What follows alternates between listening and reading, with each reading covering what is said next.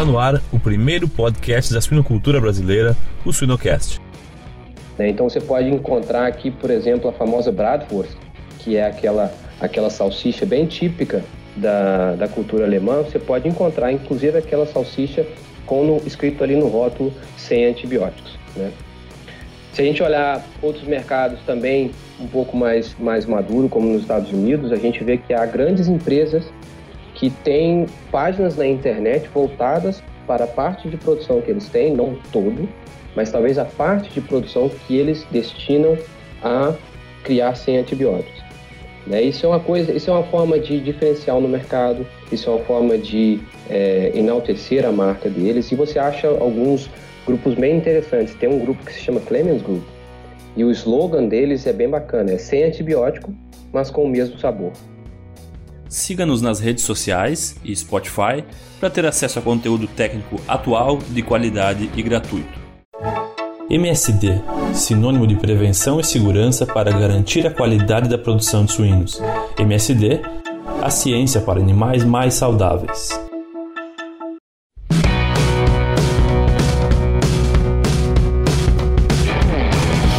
Pessoal, meu nome é Jamil Facim e o Sinocast de hoje chega através do apoio dos parceiros MSD Saúde Animal e Everpig. No episódio de hoje, para falar sobre redução do uso de antibióticos, qual a situação ao redor do mundo, temos a honra de receber o zootecnista Dr. Felipe Barbosa.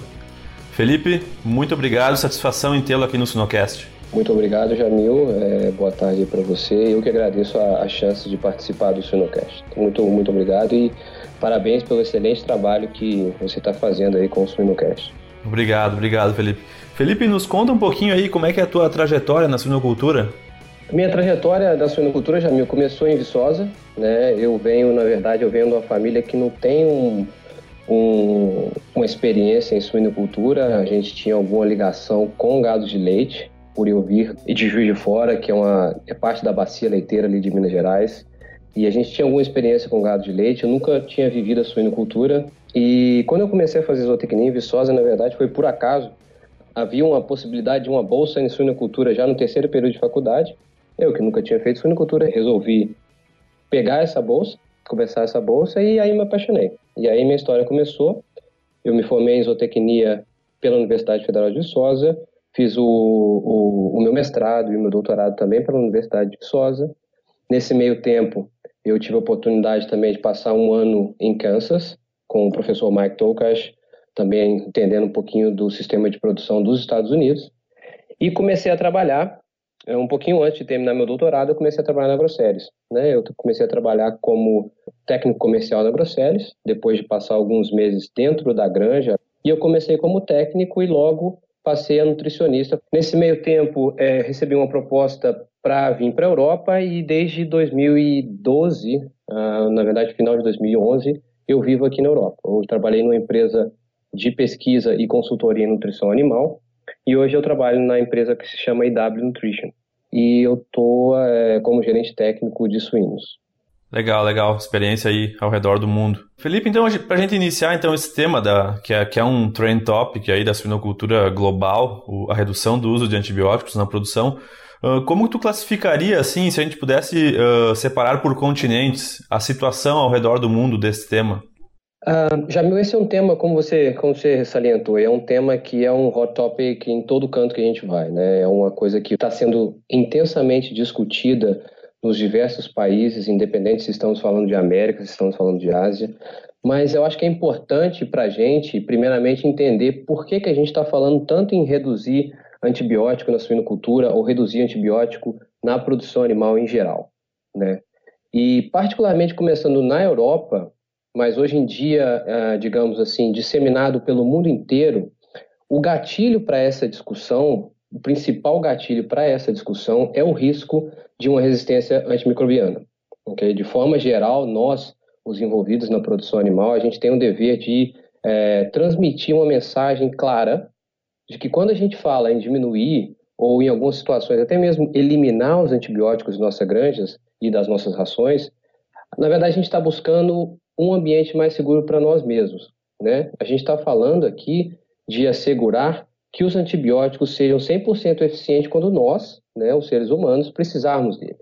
Então é importante a gente entender um pouquinho desse, é, desse contexto aí, entender um pouquinho o que é resistência uh, antimicrobiana. E quando eu falo de resistência antimicrobiana, eu estou me referindo ao processo específico pelo qual os, os patógenos, ou alguns patógenos, evoluem, tornando-se capazes, por exemplo, de resistir à ação de medicamentos uh, específicos, né? Dos agentes microbianos que a gente está utilizando, e dessa forma esses agentes microbianos, esses antibióticos, eles se tornam ineficazes. Existem diversos estudos nessa área de uh, resistência antimicrobiana. Como eu disse, é uma coisa que tem chamado muita atenção em, no mundo inteiro e alguns números são bem alarmantes. E é por isso que a gente, como produtor de suíno, como suporte técnico aos suinocultores, a gente precisa de estar atento a essas indicações. Tem um estudo recente de uma universidade na Inglaterra que mostra que a resistência a antibióticos em animais de produção, e eu estou incluindo aí todo tipo de animal de produção, quase triplicou desde o ano 2000. Então, se falarmos aí num, num ambiente de 20 anos, a resistência a antibióticos específicos quase triplicou.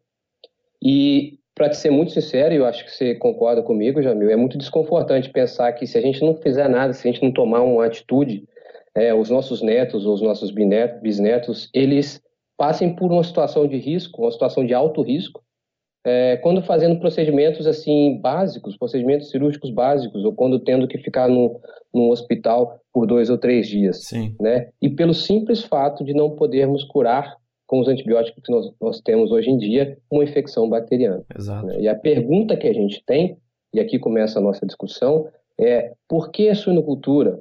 Por que a avicultura? Por que, que a gente está falando disso é, em termos de animais de produção. Se a gente olhar algumas estimativas recentes, Jamil, a gente vai ver que 73 a 75, 70 a 75% dos antibióticos do mundo inteiro, eles são utilizados na agricultura. Até o momento, falando unicamente de 2020, estima-se uh, que cerca de 20 a 25 milhões de toneladas de antibióticos já tenham sido é, utilizados na produção animal. E aí a gente começa a entender por que, que o fato da resistência antimicrobiana, por que, que o fato da saúde humana tem tanto a ver com parar de utilizar antibióticos nas nossas granjas de suíno. Né? E isso é importante entender esse contexto aí. Se a gente falar, Jamil, é, em termos de um ranking, se a gente criar como um ranking mundial, e há vários estudos fazendo isso, e há uma comparação muito interessante falando do ranking mundial dos cinco países com as maiores participações no consumo global de antimicrobianos na, exclusivamente na produção animal.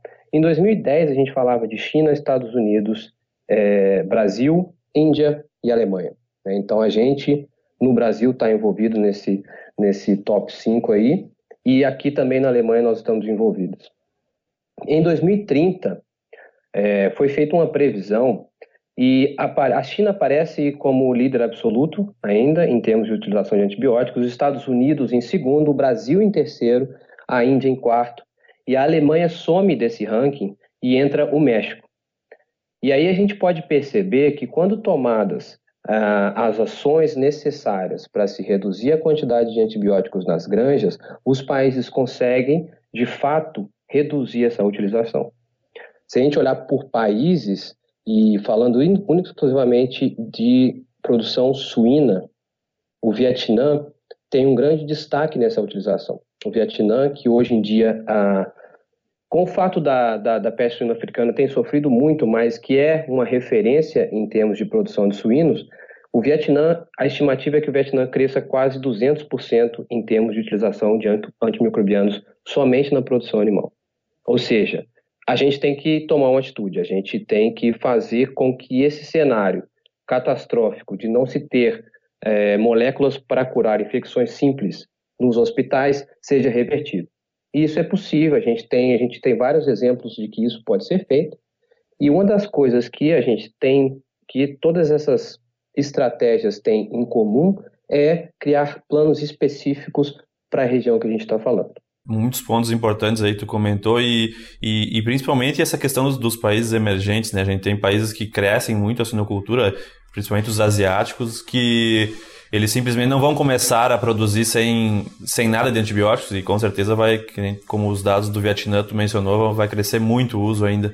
Absolutamente. É, eu acho assim que quando, quando você pergunta e quando você levanta a questão como que está a situação em termos mundial, é, é um pouco complicado assim de você ter uma visão muito clara do que está acontecendo país por país, mas de forma geral, é, digamos que a Europa, a gente tem que a gente tem que, que tem que aceitar isso de forma muito um, tranquila e de uma forma que a gente tem muito a aprender com o sistema europeu de produção, é de fato o continente mais avançado nesse aspecto.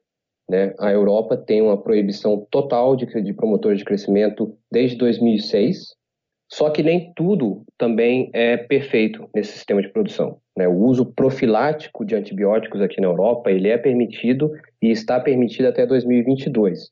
Né? Por exemplo, se você quiser é, fazer uma aplicação profilática via água, você pode, é permitido por lei, até 2022. Grosso modo, fala-se que dois terços dos antibióticos utilizados hoje na, na Europa são voltados para a produção animal. Né? E a maior parte deles ainda vai para a suinocultura. Essa lei que, que remete o uso de profiláticos na, na produção animal, ela vai entrar em vigor, como eu disse, em 2022. E essa lei determina basicamente que todo e qualquer antibiótico que seja de importância para a medicina humana seja banido do sistema de produção animal, completamente. Okay? E proíbe a utilização de qualquer tipo de antibiótico sem a prescrição do médico veterinário. Ou seja, eles estão eliminando completamente a utilização de antibióticos que são de importância para a nossa saúde e eles querem controlar de forma ainda mais rigorosa a utilização dos antibióticos nas granjas. Então, vai ter sempre que ter um veterinário prescrevendo, baseado é, em análises da granja, ou seja, vai ter que ser um, feito uma análise do agente causando a doença, e com base nisso ele vai poder prescrever a utilização ou não do antibiótico. Essa lei, da forma que a lei está escrita, é muito claro que, em hipótese alguma, a gente vai poder utilizar os antimicrobianos para melhorar o desempenho, primeiro de tudo. Né? Isso já não pode quando a gente fala de promotor de crescimento, mas a profilaxia muitas vezes ou algumas vezes também pode ter um impacto em desempenho. Então, de forma alguma, esses antimicrobianos vão ser utilizados para melhorar o desempenho e, pior ainda, nunca poderão ser utilizados para compensar de alguma forma falha no sistema produtivo, né? E a gente vai discutir um pouco mais para frente, eu gostaria de falar um pouco mais para frente de algumas alternativas, e esse é um ponto que a gente tem que enfatizar aqui. É, os agentes microbianos não poderão ser utilizados para compensar formas, é, falhas no sistema produtivo que, dos, dos nossos animais. Já pensou estar no top 1% da suinocultura? Acesse academiasuina.com.br e invista no seu conhecimento.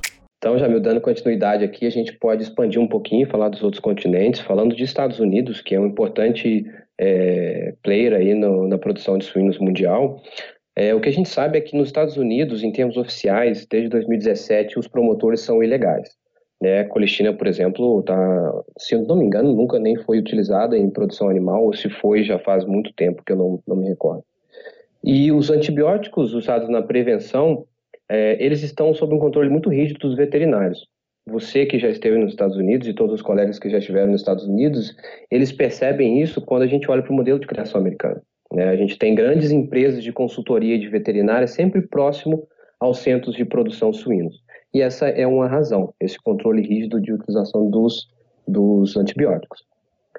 Há uma certa controvérsia é, sobre a utilização de antibióticos nos Estados Unidos, mas, de formas gerais, a estratégia que eles têm para o rebanho suíno é um exemplo extremamente interessante de como que a gente poderia encarar a fase de transição de um rebanho com antibióticos para um rebanho sem antibióticos. Por exemplo, que poderíamos aplicar diretamente no Brasil.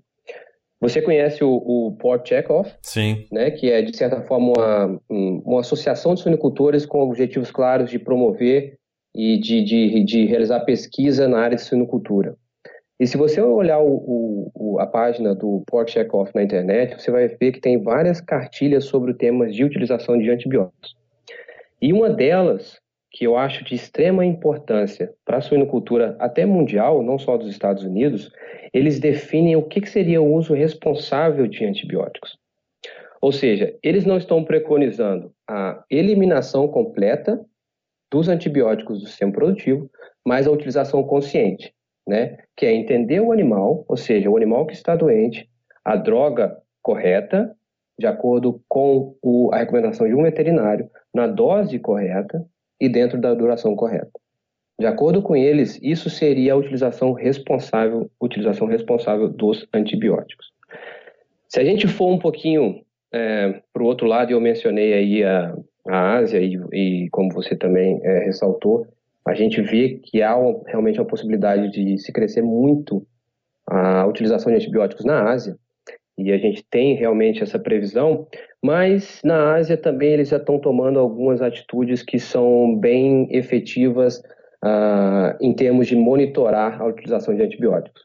Se você olhar na internet, você vai achar muitas coisas, mas, por exemplo, tem um, um exemplo é, muito bacana que já em 2014, no Vietnã, uma universidade que se chama Oxford University, eles publicaram um artigo que eles avaliaram a porcentagem de resistência aos antibióticos utilizados na produção animal em situações de campo no Vietnã, né? Como eu disse, isso já isso foi já em 2014.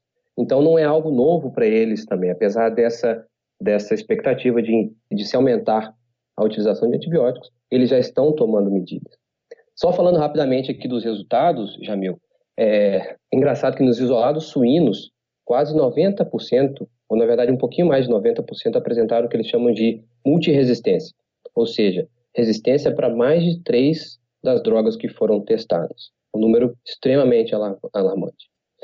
E havia no Vietnã já um plano aprovado pelo Ministério da, da, da Agricultura que de proibir o uso de promotores e o uso de antibióticos nas rações já em 2020. Esse plano já existia no Vietnã. A gente sabe que muita coisa tem acontecido por conta da peste suína africana, então a peste suína africana mudou um pouquinho esse panorama e hoje eles tiveram que prorrogar o prazo que, se eu não me engano, foi para 2025, é, algo assim. Mas ainda assim, algumas grandes empresas elas estão buscando de certa forma substituir, a, por exemplo, a colistina. Né? Tem grandes empresas que se, que se utilizam da colistina com até uma intensidade bem grande, e eles estão buscando alternativas, visando, claro, sempre os moldes internacionais, os moldes europeus, os moldes americanos. Né? E também, outro, falando de Sudeste Asiático, só para a gente tentar enriquecer um pouquinho a discussão, Jamil, é, eu tive recentemente na Tailândia e a gente tem prestado atenção, a, a, a Tailândia em geral tem prestado muita atenção no uso dos antibióticos. Ali a colistina já não é já não pode ser utilizada fazem alguns anos. Né? O antibiótico, que muito provavelmente é o mais utilizado no momento para problemas intestinais em leitões, é um, um, substituto da colistina, que é o alquinol. Ah, conversando com alguns amigos do Brasil, isso talvez seja o caso no Brasil também, porque a colistina também sofreu aí a proibição, e a gente vê muita gente é, migrando para o alquinol. E isso é a realidade na Tailândia. Apesar de ter umas regras um pouco complexos, complexas na Tailândia, eles, eles estão tomando atitude em termos de diminuição também de antibióticos. Né? E nesse país, ali se paga por carne livre de antibióticos. Ali se te, tem um mercado para esse tipo de, de carne. Sim, sim, bem interessante isso, Felipe, até porque já, já faz uma, uma, um link com a uma, um próximo tópico que eu acho que é, que é um dos pontos cruciais para se estabelecer a, a, redução do uso de antibióticos, que é a, seriam os mercados, a indústria pagar mais por, por carcaças livres de antibióticos. Uh, tu, já, tu já deu esse exemplo da Tailândia, tem, como que tu avalia o mercado global em termos uh, de, dessa situação? Ah, Jamil, assim, de forma bem, bem simples, a resposta é que existe mercado para suíno produzido sem antibióticos. Com certeza existe. Alguns mercados são mais é, evoluídos nesse aspecto do que outros, claro, né? É, em alguns casos não é tão expressivo a participação de suínos livres de antibiótico no mercado de prateleira ou nos supermercados, como a gente fala. Por exemplo, se a gente olhar para a Ásia é, em geral, e aí a gente envolve também a China, o Vietnã, as Filipinas, eles ainda gostam muito de comprar carne fresca, né? como nos açougues que a gente tem no Brasil. Mas ainda assim, se você andar pelos supermercados, por alguns deles, eu dei o um exemplo aqui agora na Tailândia, você vai encontrar marcas que escrevem no rótulo, que levam ali no rótulo, inclusive, eu tenho algumas fotos que eu tirei, achei extremamente interessante, onde diz carne natural, carne sem antibióticos e sem promotora de crescimento. Né? Então, há um mercado. O preço ainda é, sim, um entrave em alguns pontos, né? Mas, por outro lado, a gente tem que entender que a pressão de grandes grupos é, acaba, como McDonald's, como Panera Bread nos Estados Unidos, acaba levando o produtor a adotar uma produção livre de, de antibióticos. Né? Quer queira ou quer não, se ele deseja entregar a carne para determinados grupos, ele tem que produzir sem antibiótico. A Panera Bread, que eu dei como exemplo aqui, eles têm muito claro como política deles que todo suprimento de carne de porco é alimentado com dieta vegetariana, que não vem a causa aqui, a gente disse é um, isso é tópico para uma outra discussão, mas que nunca receberam antibióticos e além disso eles não têm é, células de gestação, todas as, as porcas são criadas então aí no sistema de gestação coletivo. Então há um mercado, né? Olhando aqui para a Alemanha e olhando como a gente está hoje em dia, inclusive tem sistemas bem interessantes onde que você tem um tipo de ranqueamento do tipo de produção que essa carne é, é, é originária. Então você tem que vai desde um, que é uma produção convencional, até, eu acho, se não me engano, cinco, que seria sem os antibióticos. Né? Então você pode encontrar aqui, por exemplo, a famosa Bratwurst, que é aquela, aquela salsicha bem típica da, da cultura alemã, você pode encontrar, inclusive, aquela salsicha com no, escrito ali no rótulo sem antibióticos. Se a gente olhar outros mercados também um pouco mais, mais maduro, como nos Estados Unidos, a gente vê que há grandes empresas que têm páginas na internet voltadas para a parte de produção que eles têm, não todo, mas talvez a parte de produção que eles destinam a criar sem antibióticos. Né? Isso é uma coisa, isso é uma forma de diferencial no mercado, isso é uma forma de é, enaltecer a marca deles. E você acha alguns grupos bem interessantes. Tem um grupo que se chama Clemens Group e o slogan deles é bem bacana, é sem antibiótico, mas com o mesmo sabor. E como eu disse antes, em muitos casos essa rotulagem de criado sem antibiótico traz ou está associada também com outros pontos que eu mencionei aqui, né? Normalmente você encontra antibiótico free, né, sem antibióticos, mas você também tem uma ligação com bem-estar animal, você tem com gestação coletiva, com, com um ambiente enriquecido para os leitões, tudo isso como uma forma de, de valorizar o produto final para que esse entrave de preço seja realmente minimizado, né? Isso é o que a gente vê hoje em dia. Se a gente olhar um pouquinho num outro aspecto, e aí pensando um pouco mais no aspecto de preparação, né? o que, que eu vou fazer daqui a uns anos como produtor de suínos se houver uma legislação mais rígida, onde eu não posso utilizar é, de fato os antibióticos na minha produção? Então, essa é parte da preparação. Preparar-se para o que está por vir. Né? Um relatório nos Estados Unidos, isso é bem interessante, e agora falando um pouquinho de frango de corte, tem um relatório nos Estados Unidos recente que mostra que 40% já dos frangos de cortes criados no Brasil, no, nos Estados Unidos são criados sem antibióticos.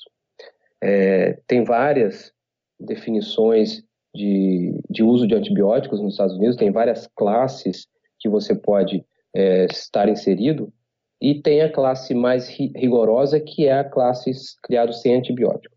E 40% dos frangos de corte são produzidos assim. Isso, Jamil, é um. Se, você, se a gente olhar alguns anos atrás, em 2003, isso era menos de 5%. Hoje em dia, nós já estamos no nível de 40%. No entanto, esses mesmos 40% da, da produção de frango de corte nos Estados Unidos, apenas 6 a 7% são comercializados como tal. Né? Se ainda não há mercado, ou se os produtores ainda não vêem a possibilidade de comercializar 100% da carne que é produzida sem antibióticos, eles estão, ao menos, tentando se preparar para quando a não utilização de antibióticos for obrigatória. Né? Então, esse é o movimento que a gente vê em nível, em, em, em nível global. Certo, bem interessante. Acho que é, é uma situação complexa, né? porque a gente vê não são só as alternativas que a gente cria para o sistema para criar sem antibióticos, mas também um aliado muito importante é o marketing, né? Como tu mencionou aí, páginas, sites exclusivos para o produto sem antibiótico, acho que é, é crucial, né? Não adianta a gente reclamar, tirar da produção e adaptar o sistema se não tiver um, um, um comprador que vá ter um poder aquisitivo não muito, mas um pouco diferenciado para que sustente essa produção, né? É, exatamente, a gente não pode também cobrar uma coisa aos nossos produtores de, de suínos no Brasil que é irreal. Né? A gente tem que olhar a suinocultura com, com carinho, a gente tem que olhar a suinocultura com um certo zelo. A gente não pode fazer com que eles mudem completamente o sistema de produção da noite para o dia sem que isso seja interessante para eles, né? E, e você vê nos Estados Unidos realmente que há uma diferença de preço no filé de peito de frango, que é produzido com antibiótico, e o filé de peito que é produzido sem antibiótico. Então ainda é um nicho de mercado. Mas, por exemplo, aqui na Europa, a gente tem clientes que vendem é, carne diretamente para o Carrefour, que é uma, uma grande rede de supermercados, inclusive está tá bem presente no Brasil. E eles, o Carrefour, exige do nosso cliente que produzam suínos sem antibióticos. Ou seja, se eles querem entregar para o Carrefour, eles têm que produzir sem antibióticos. É claro que nesse contexto há um contrato, nesse contexto há uma compensação por não utilizar antibióticos, mas essa é a, essa é a realidade em muitos casos. Né? A gente tem que tomar um pouco de um certo cuidado em dizer produzir sem antibióticos da noite para o dia. Né? Há toda uma história por trás, há todo um sistema de preparação, um sistema de pagamento, e tudo isso tem que ser considerado. Perfeito, perfeito. Felipe, então agora partindo para uma parte mais prática, digamos assim, intra-granja, é, dentro do sistema, tu poderia citar alguns exemplos, tirando vantagem de que tu mora na Europa, o que, que as granjas têm feito, particularidades de granjas que já se adaptaram e, e mais, a idade ao desmame, tu acha que tem contribuído bastante para isso? Em termos assim, se a gente tiver que falar de particularidades da, de granjas que já foram adaptadas, é um pouquinho complexo a gente enumerar aqui é, determinados aspectos que poderiam ser utilizados da mesma forma em todos os continentes. É, mas é, eu vou tentar é, dar alguns exemplos mais práticos. O que a gente tem que entender é, como eu disse antes, se a gente quiser mesmo investir nesse campo, a gente tem que entender o sistema de produção em determinado país. Não é tão fácil como a gente, como a gente pensa. Né? Eu estava uma vez conversando com um consultor holandês que, e ele me disse que ele necessita, fazendo todo o trabalho intensivo com a equipe dele, ele necessita pelo menos dois a três anos para transformar uma granja em uma granja livre de antibióticos. E isso baseado nas experiências que eles têm, que ele tem na Holanda e na China. Então, é, são muito parecidos, independente do, do país que ele que ele está trabalhando. O exemplo foi muito parecido.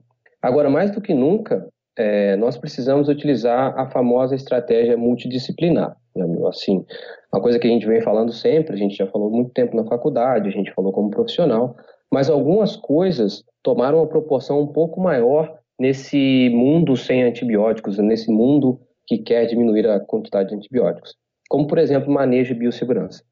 O que inclui, claro, construir ou reformar granjas de, formas, é, de uma forma mais eficiente. Ventilação, água, encanamento de água, piso, manejo de, de dejetos, é, área limpa, área suja, entrega de ração com controle rígido, política de mínimos visitantes ou sem visitantes nenhum, tudo isso tomou uma proporção muito grande na produção suína hoje em dia.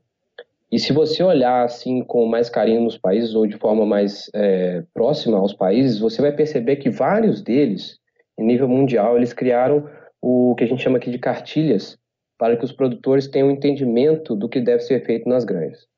Espanha, Holanda, Alemanha, Dinamarca, quase todos os países da União Europeia têm a sua própria, a sua própria cartilha de como produzir animais sem antibióticos.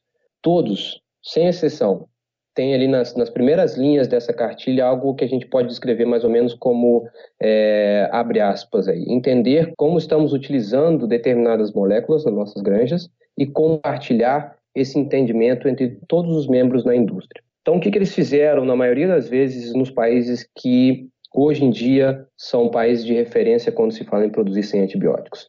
Eles fizeram um entendimento profundo da situação nos países, de como eles estavam utilizando os antibióticos, que tipo de antibiótico eles estavam utilizando.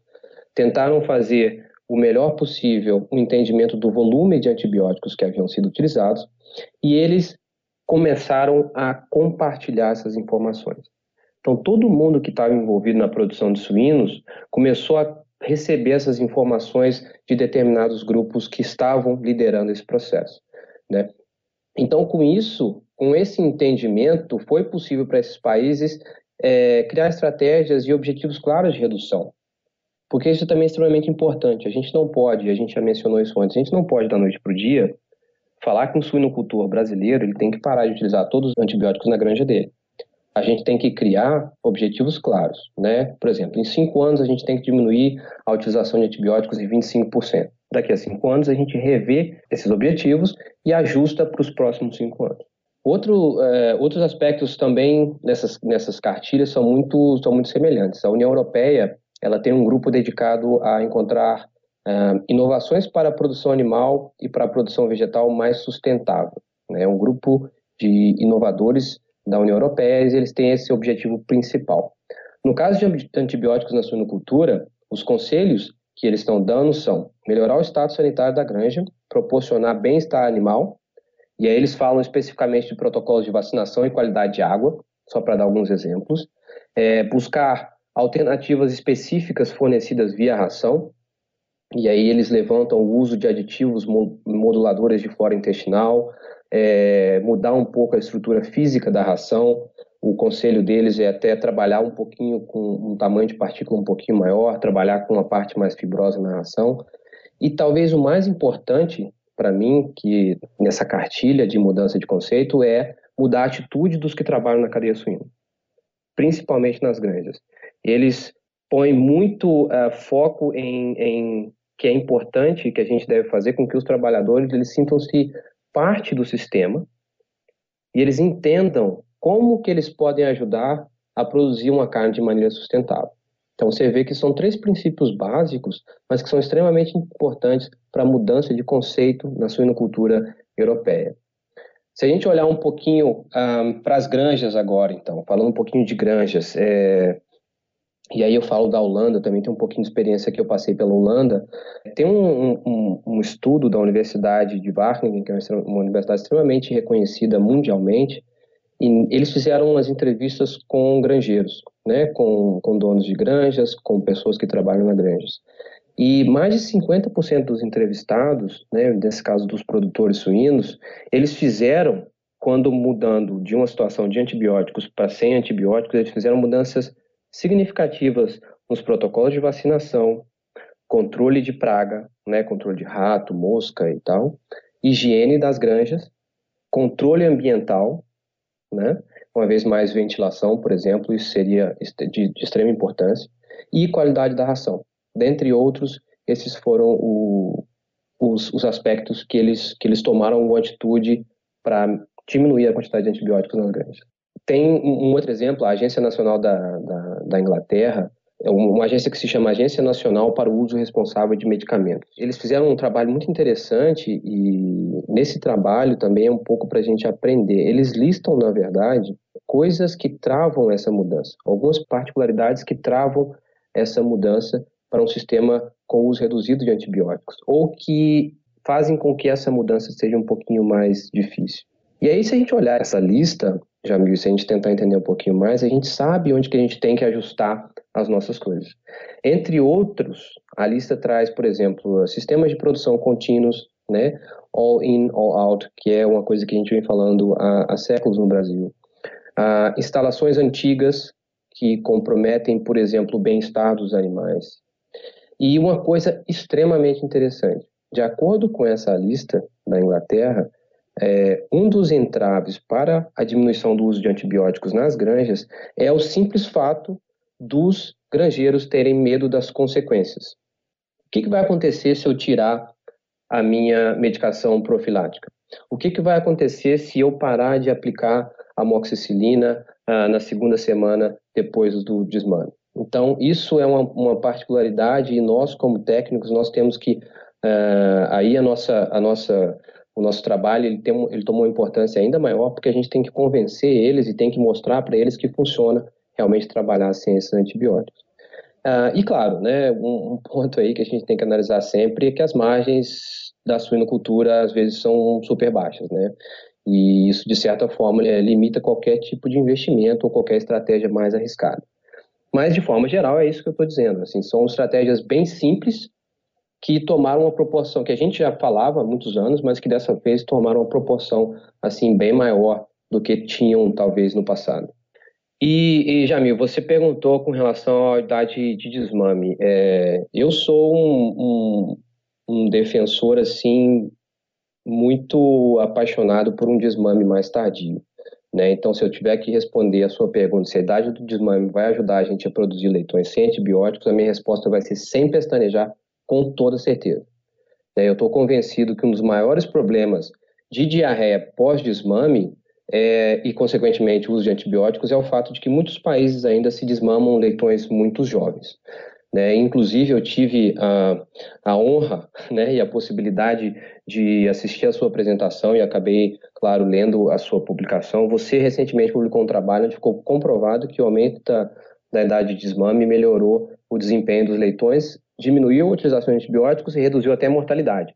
Né? Então você vê que esses estudos estão aí em todas as partes do mundo, e se você vê as estratégias que foram feitas aqui na Europa, por exemplo, onde a gente não pode desmamar leitões com menos de 24 dias, é, essas estratégias realmente elas ajudam os animais, ou ajudam a gente entregar um animal no momento de desmame um pouco mais preparado. E tudo isso, claro, tem a ver com a fisiologia do animal. Tem a ver com conceitos básicos que todos nós já sabemos, independente se nós somos nutricionistas ou veterinários, todo mundo que está, de certa forma, envolvido na produção suína, a gente sabe, por exemplo, que se a gente desmama um leitão muito cedo, o sistema enzimático desse animal, o sistema imune desse animal ainda vão estar em desenvolvimento. Né? Talvez ele não esteja pronto para digerir uma dieta à base de milho e soja. E isso vai levar, por exemplo, a, a consequências no trato gastrointestinal, onde há uma colonização de patógenos por uma sobrecarga de, uh, de proteína não digerida. Então, tudo isso são os conceitos que a gente aprendeu, que a gente vem trabalhando. E se a gente quiser realmente produzir ou diminuir a quantidade de antibióticos, a gente tem que entregar um leitão mais robusto. Né? A gente tem que entregar um leitão mais robusto a esse ambiente de desmame que por si só já é desafiador. E com certeza, mais uma vez falando, com certeza absoluta, se a gente aumentar a idade do desmame, é, eu estou convencido que isso vai trazer melhorias quando a gente pensa na utilização de antibióticos. Perfeito, perfeito, Felipe. É, e, e, ainda, e ainda o que a gente tem visto, até por, por, por, eu ter estudado um pouco esse tópico, é uma migração do, do global, né? Eu diria, global não, mas a gente tem tomado o exemplo da Europa, uh, já, a gente já vê muitos sistemas nos Estados Unidos aumentarem a idade, porque eles eram famosos por desmamarem aí leitões com menos de 20 dias, né? E no Brasil também, alguns sistemas já adotando o aumento da idade e, e ninguém sente saudades daquele leitão desmamado com menos de 20 dias. Absoluto, absoluto. Ah, eu, concordo com você em gênero e número grau, é, Jamil. É, por exemplo, a gente tá, tá, se fala muito aqui na Europa agora e acredito que isso vai, já chegou, mas acredito que vai ficar um pouquinho mais forte no Brasil nos próximos anos. Se fala muito agora em não utilizar o óxido de zinco, né? Essas doses terapêuticas aí que a gente está trabalhando com, com óxido de zinco. E uma das coisas que eles sempre levam em consideração é que a gente precisa, uma vez mais, rever a idade de desmame. Então, todo esse processo fisiológico dos leitões tem que ser avaliado de tempos em tempos para ver se a gente realmente está entregando um animal que é capaz por si só de enfrentar os desafios do momento de desmame. Né? Então, tomara que o Brasil compre mesmo essa ideia, tomara que a gente consiga então aí aumentar um pouquinho a média de desmame no Brasil, que aí a gente com certeza, é, e você falou uma coisa muito interessante, a gente não vai sentir saudade dos tempos que a gente desmamava leitão com 17, 18, 19 dias aí de média. Em busca de novas oportunidades no mercado da suinocultura, acesse swinehunters.com. Felipe, na questão de alternativas, a gente falou várias aí de manejo. O que, que tu vê como as, as alternativas nutricionais mais utilizadas hoje para se adaptar ao sistema? Em termos assim, de alternativas de manejo, Jamil, é como eu disse, né? Tem, muito se fala e em todos os lugares a gente lê assim, vacinação, melhoria na, na qualidade de criação dos animais, é, biosseguridade, tudo isso, né? É, inclusive eu tenho um, um caso interessante, eu assisti uma, uma, tive a oportunidade de assistir uma palestra uma vez onde eles descreveram um, um estudo de caso na Dinamarca. Eles estavam explicando como que eles conseguiram sair de uma situação de óxido de zinco para uma situação sem óxido de zinco. A molécula é diferente, mas o princípio de ação, em termos gerais, né, não estou indo muito na área veterinária, em termos gerais, o, o modo de ação é, é, bastante similar.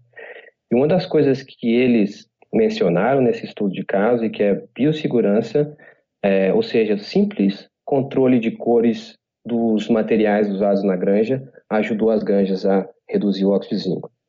Além disso, granjas onde o pessoal que trabalha na granja ah, já trabalhava há algum tempo, ou seja, quanto maior o tempo de permanência do empregado dentro da granja, ma maiores as chances de você ir para um sistema sem esse tipo de agente antimicrobiano.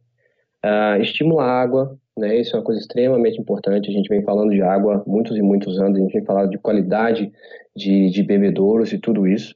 E ração. A maioria das granjas que foram entrevistadas nesse estudo de caso, eles davam água extra nos primeiros dias e papinha à base de aveia várias vezes ao dia. Eu entendo que a utilização de papinha perto do, do comedouro nas baias pode ser de alguma forma de alguma forma meio arriscada, né? Porque acaba que em alguns casos os leitões acostumam-se a ter a papinha ali disponível e demora um pouquinho a, a se acostumarem com a ração sólida e tal, mas é uma estratégia de manejo que eles tiveram na Dinamarca, por exemplo, que ajudou eles a, a tirar os, o óxido de zinco da, da dieta. Quando a gente fala é, estratégias nutricionais, a gente tem que, que salientar que nosso foco aqui é o antibiótico que está sendo utilizado para desafios entéricos. Ah, muitas vezes a gente tem esse, esse confundimento aí de qual antibiótico a gente está utilizando, qual antibiótico que a gente vai substituir. Na verdade, quando a gente fala de nutrição e a maioria das coisas que a gente discutiu aqui hoje, a gente está pensando realmente em diminuir a quantidade de antibióticos para desafios entéricos. Para antibióticos para respiratórios é uma outra história, né? A gente necessita de um outro tipo de estratégia que não nutricional, muitas vezes não nutricional, mas, por exemplo, a utilização de, de, de é, produtos via água ou algo assim. Né? Então, focando nos desafios entéricos, a gente tem que, claro, focar na saúde intestinal dos leitões, né? de forma geral. Na fase de desmame, por exemplo, né? que é o considerado uma das fases de maior utilização de antibióticos na produção suína. A formulação das dietas deve ter como principal objetivo diminuição do pH intestinal, integridade da parede intestinal e minimização do crescimento microbiano ou do crescimento patogênico, né, do crescimento da população patogênica dentro do trato intestinal. E a modulação da, micro, da microflora vai ter, claro, uma melhor resistência à colonização de, de patógenos. Então, isso que a gente tem que é, ter em mente quando formulando uma ração pós-desmame. Muito se fala, isso estou dando exemplos assim globais e da, dos países onde eu tive a oportunidade de estar, muito se fala em diminuição da proteína bruta em nossas formulações. De fato, é, isso é chave para a redução de substrato para proliferação de patógenos, né? Como a, as famosas colis, como clostridia. A gente sabe que esses patógenos eles se utilizam da proteína não digerida para proliferar. Né? Então, a proteína, a diminuição da, da, da proteína é, de fato, uma estratégia que a gente tem que pensar. A adoção dessa estratégia, é, os nutricionistas mais experientes que, que, que estão no, nos ouvindo aqui, eles sabem que é um pouquinho uh, desafiadora, né? É, em, em, muitos casos, a gente acha que a nutrição está muito avançada, mas a gente vê muitos casos ainda de países onde não está se formulando como aminoácido digestível, né? E isso é básico para a diminuição da proteína. É, de maneira ideal, e é claro, eu, eu, tenho plena consciência de que nem sempre é possível, trabalhar com os 10 aminoácidos essenciais completos, né? Da lisina à tirosina. É, mas, além disso, também olhar alguns aminoácidos condicionalmente essenciais, né? Muito se fala em glutamina, muito se fala arginina. Então, isso é, é essa, essa mudança de proteína, se você olhar, tem um artigo na, na Big Progress que fala das, das dicas europeias, em específico da Dinamarca, para a diminuição dos antibióticos. E uma das dicas que eles falam é sempre buscar um nível de 18% nas suas primeiras dietas pós-desmame. Né? Então, realmente, a diminuição da proteína tem grande papel. Aí. Mas se fala de outras estratégias também, se fala da utilização de fibra, né? tem alguns trabalhos muito interessantes mostrando que não só a fibra altera o trânsito da, da digesta pelo trato gastrointestinal, mas também altera a colonização de patógenos. E, além disso, claro, a gente tem que pensar nos, nos aditivos. Né? A gente está falando da ração, então os aditivos eles têm um papel fundamental, um papel de extrema importância na diminuição dos usos de antibióticos. É, preconizar um aditivo é muito complicado. Acho que depende muito da situação da granja que você está trabalhando, da granja que você está formulando a dieta, né? Mas a gente tem probióticos, prebióticos, a gente tem os ácidos orgânicos, as, as fitomoléculas ou os óleos essenciais, como chamados em, em países. A gente tem as enzimas é, como chave para dar uma, uma ajuda ali na digestão do, do, dos alimentos. Então, combinar os aditivos que tem como objetivo principal a modulação de, de, de, de microflora é uma das, um dos passos chaves aí para se utilizar rações sem antibióticos. Sim, sim, são, são, são vários os pontos aí, Felipe. Uh, uma, uma, última aqui, então, da parte técnica, Felipe. Como que tu vê, então, através, uh, reunindo todas essas informações aí que tu compartilhou conosco, como que tu vê a sinocultura, uh, diria global, em todos os cenários, seja ela a europeia, a asiática ou a brasileira, daqui a 10, 15 anos, nesse tema redução do uso de antibióticos? Jamil, uma coisa é, é, é muito clara assim para mim, muito clara para gente que vivencia uh, a produção de, de suínos em nível mundial. Uh, a mudança é real. Né? Cedo ou tarde essa mudança vai acontecer. É claro, ela vai acontecer de forma mais rápida em alguns lugares, mais lenta em outros lugares, mas vai acontecer. E independentemente do risco de resistência bacteriana por si só, a mudança, acredito eu, ela vai ser motivada muito uh, pelas empresas, né? se não pelos governos em si, que vão criar planos de contingência com relação à utilização de antibióticos, muito pelas empresas, né? pelos McDonald's, Kentucky, Carrefour todas essas grandes corporações do mundo. Né? Essas grandes corporações, de forma quase que geral, elas querem se posicionar frente ao consumidor final como uma empresa sustentável, como uma empresa que pensa na saúde da população como um todo. Se essa empresa tem uma marca e uma reputação em determinado mercado, é muito claro que eles estão abertos e estão buscando medidas para reduzir o uso de antibióticos. Mesmo que essas medidas né, passem por impor tais mudanças aos produtores de suíno. Então, por isso que eu estou falando, a mudança, cedo ou tarde, ela vai acontecer. Uma coisa que a gente não destacou aqui, Jamil, mas é, que é importante também ressaltar, é que tem uma outra parte da história que está tomando uma proporção também muito interessante nessa conversa, que são as organizações não governamentais. As organizações não governamentais, elas estão nos monitorando diariamente.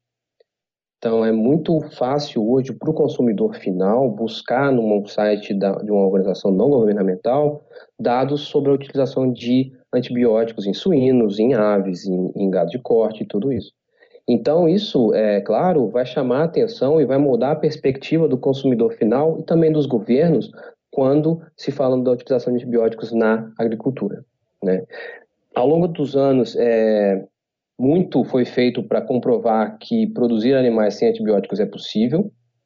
Né? A gente tem exemplos de, de, de, de onde mantivemos o desempenho, mas uh, muitas vezes a expectativa é que no médio e longo prazo é que a gente até supere os níveis de desempenho que a gente tem atualmente, porque, como a gente disse anteriormente, mudar vai fazer com que toda a cadeia mude, você vai prestar mais atenção no ambiente, você vai prestar mais atenção no bem-estar animal. Pelo menos eu acredito que a partir do momento que a gente começar a trabalhar com isso, a gente tem muita possibilidade, muita chance de superar os níveis de desempenho atuais. Né? E a gente só precisa dar uma olhada no, nos países, como países como Holanda, Dinamarca, como Canadá, que a gente não citou, mas que também tem uma produção sem antibióticos muito forte.